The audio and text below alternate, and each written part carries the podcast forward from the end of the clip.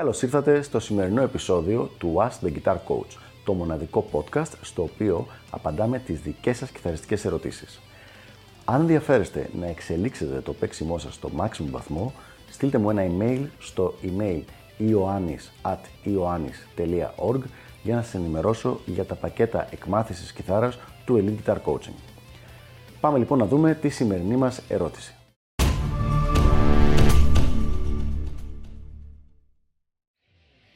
Πέντε γρήγορα tips για το πώς να μπεις σε ένα μουσικό πανεπιστήμιο.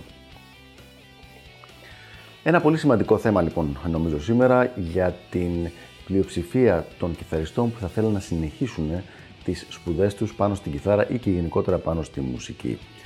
Θα δώσω μερικά tips για το πώς να είναι maximum οι πιθανότητές σας να μπείτε σε ένα καλό μουσικό πανεπιστήμιο. Φυσικά αυτό δεν θα είναι μια πλήρης λίστα, θα είναι απλά 5 καλά tips κατά την άποψή μου. Η αλήθεια είναι ότι στο συγκεκριμένο τομέα έχω αρκετή εμπειρία γιατί έχω προετοιμάσει πολλές δεκάδες κιθαριστών για να μπουν σε διαφορετικά πανεπιστήμια, καθότι και εγώ ο ίδιος είμαι, είμαι και απόφυτος και καθηγητής σε αρκετά πανεπιστήμια. Οπότε λοιπόν, με αυτόν τον τρόπο, με αυτά τα 5 tips, θεωρώ ότι θα δώσουμε ένα πρώτο βασικό πλαίσιο και πάλι όπως είπαμε δεν θα είναι εξονυχιστική ε, η, πώς το πω, η ανάλυση, αλλά σίγουρα είναι μια πολύ καλή αρχή. Για πάμε να δούμε. Tip νούμερο 1. Είναι πάρα πολύ σημαντικό, πάρα πάρα πολύ σημαντικό, το να ξέρεις γιατί θες να πας σε αυτό το πανεπιστήμιο. Και γιατί θα σε ρωτήσουν, και θα πρέπει να μην λες χαζομάρες να σε ρωτήσουν, για αυτό το πράγμα, αλλά και εσύ ο ίδιος.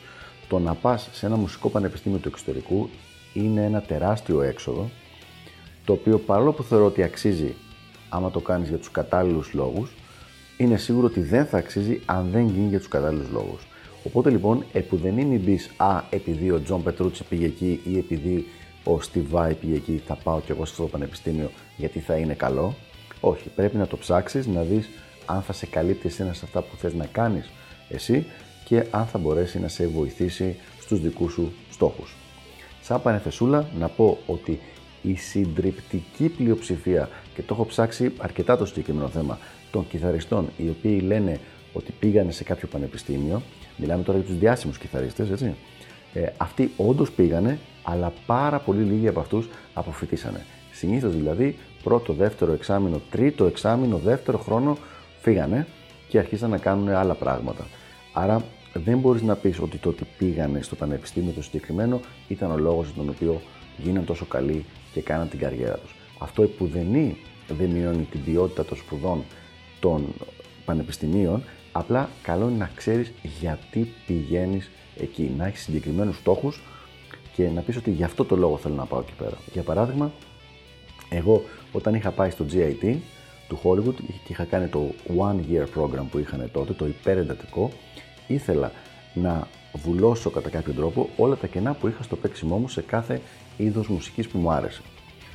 Αυτό λοιπόν, για αυτό το πράγμα, το GIT ήταν ιδανικό.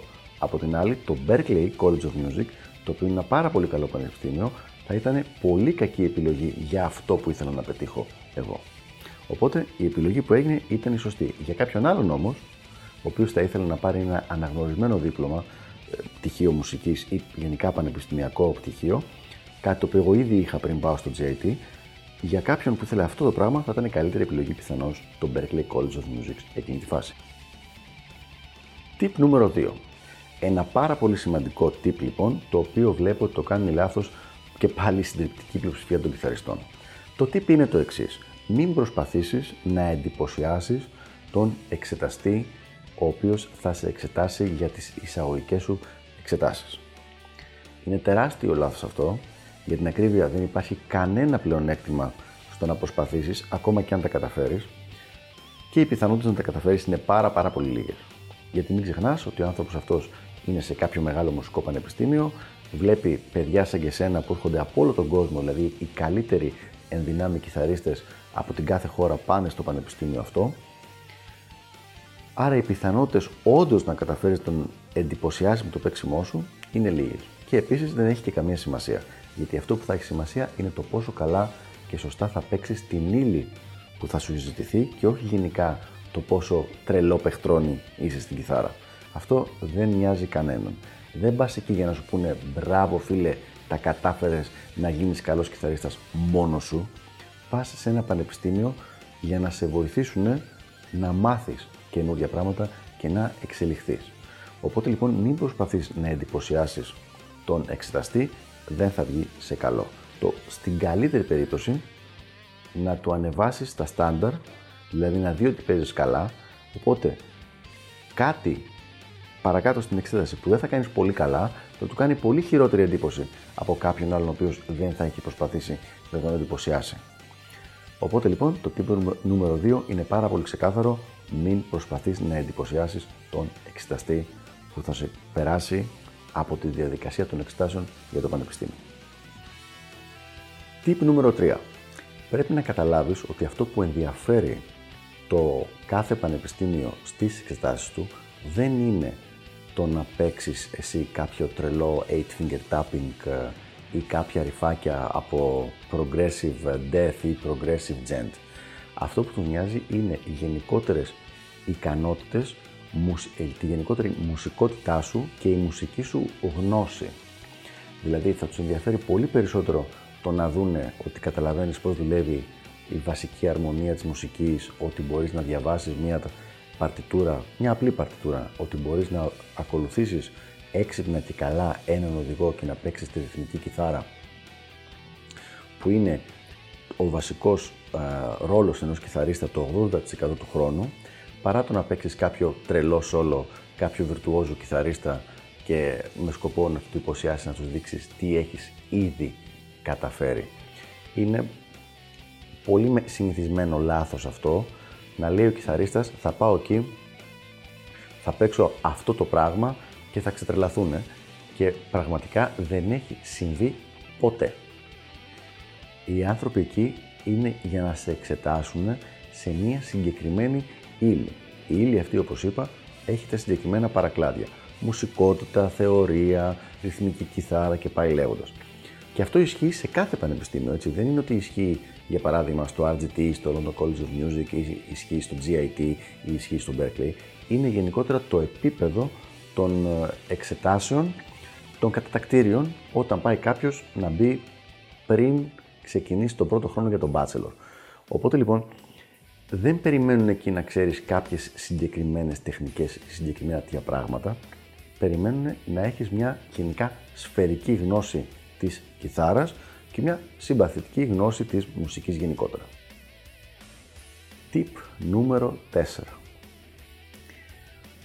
Εδώ έχουμε ένα πολύ συνηθισμένο λάθος των κιθαριστών που θέλουν να μπουν σε ένα πανεπιστήμιο, το ότι ασχολούνται με το αν θα μπουν ή δεν θα μπουν. Δηλαδή το βλέπουν σαν μπήκα δεν μπήκα.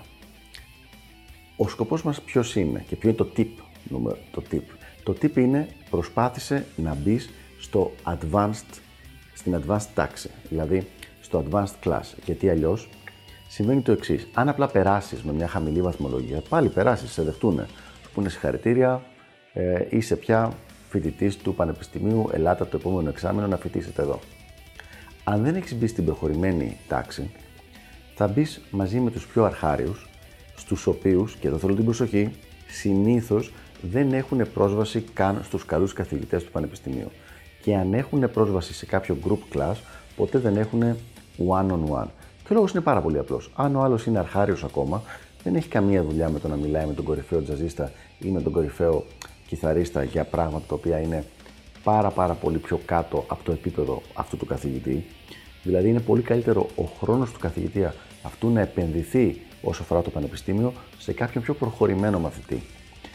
Οπότε λοιπόν αυτό μας λέει ότι πρέπει να προσπαθήσεις να μπεις στην προχωρημένη τάξη ή αν δεν είσαι ακόμα σε αυτή τη φάση, μήπως να περάσεις ένα χρόνο ακόμα στη χώρα σου, δουλεύοντας με κάποιο δάσκαλο για να γίνεις καλύτερος, ώστε όταν μπεις να μπεις στην προχωρημένη τάξη. Θυμάμαι όταν ήμουν στο GIT ότι υπήρχαν, είχαν έρθει κάποιοι άλλοι Έλληνες παράλληλα με μένα, οι οποίοι δεν είχαν μπει στην προχωρημένη τάξη και κάθε φορά που συζητούσα μαζί τους μου λέγανε ότι πω πω πω ζηλεύω που έχεις πρόσβαση στον έναν και στον Πολ Γκίλμπερτ και στον Σκοτ Χέντερσον και στον ε, έναν και στον άλλο κιθαρίστα, ενώ οι ίδιοι ήταν απ' έξω από όλα αυτά, γιατί ήταν ακόμα στα αρχάρια ας πούμε ε, τμήματα. Παρόλα αυτά όμως είχαν περάσει τις κατατακτήριες και ήταν στο GIT κανονικά, πληρώνουν κανονικά τα ίδια πράγματα, που τα ίδια λεφτά που πλήρωνα και εγώ, απλά δεν είχαν πρόσβαση στους top καθηγητές. Και πάμε λοιπόν στο tip νούμερο 5. Το tip νούμερο 5 είναι πάρα πάρα πολύ απλό. Μάθε να διαβάζεις οδηγούς, charts δηλαδή, και να παίζεις μια αρκετά καλή αλλά σίγουρα αποδεκτή και σταθερή ρυθμική κιθάρα. Είναι ένα πάρα πάρα πολύ σημαντικό skill και πάνω σε αυτό θα σε κρίνουν πολύ πολύ περισσότερο από ότι το lead παίξιμό σου.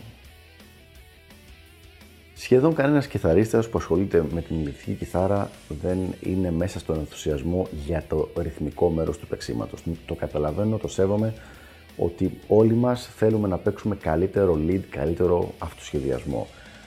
Στα 100 λεπτά ενασχόλησης και μελέτης που κάνει ένας κιθαρίστας, αν του έλεγες να κάνει το 50% στη ρυθμική κιθάρα, θα σε κοίταζε σαν να είσαι εξωγήινος. Είναι, θα, ήταν πολύ, θα μου κάνει πολύ εντύπωση αν πάνω από τα 5 με 8 λεπτά στα 100 μελέτης θα ήταν βασισμένα πάνω στη ρυθμική κιθάρα. Το ενδιαφέρον εδώ πέρα είναι βέβαια ότι 80 με 90% του χρόνου του κιθαρίστα είναι στο να παίζει ρυθμό. Δεν παίζει solo. Υπάρχουν εξαιρέσεις φυσικά μου παίζεις instrumental, ε, neoclassical κτλ. Αλλά συνήθως 80% του χρόνου ο κιθαρίστας παίζει ρυθμό.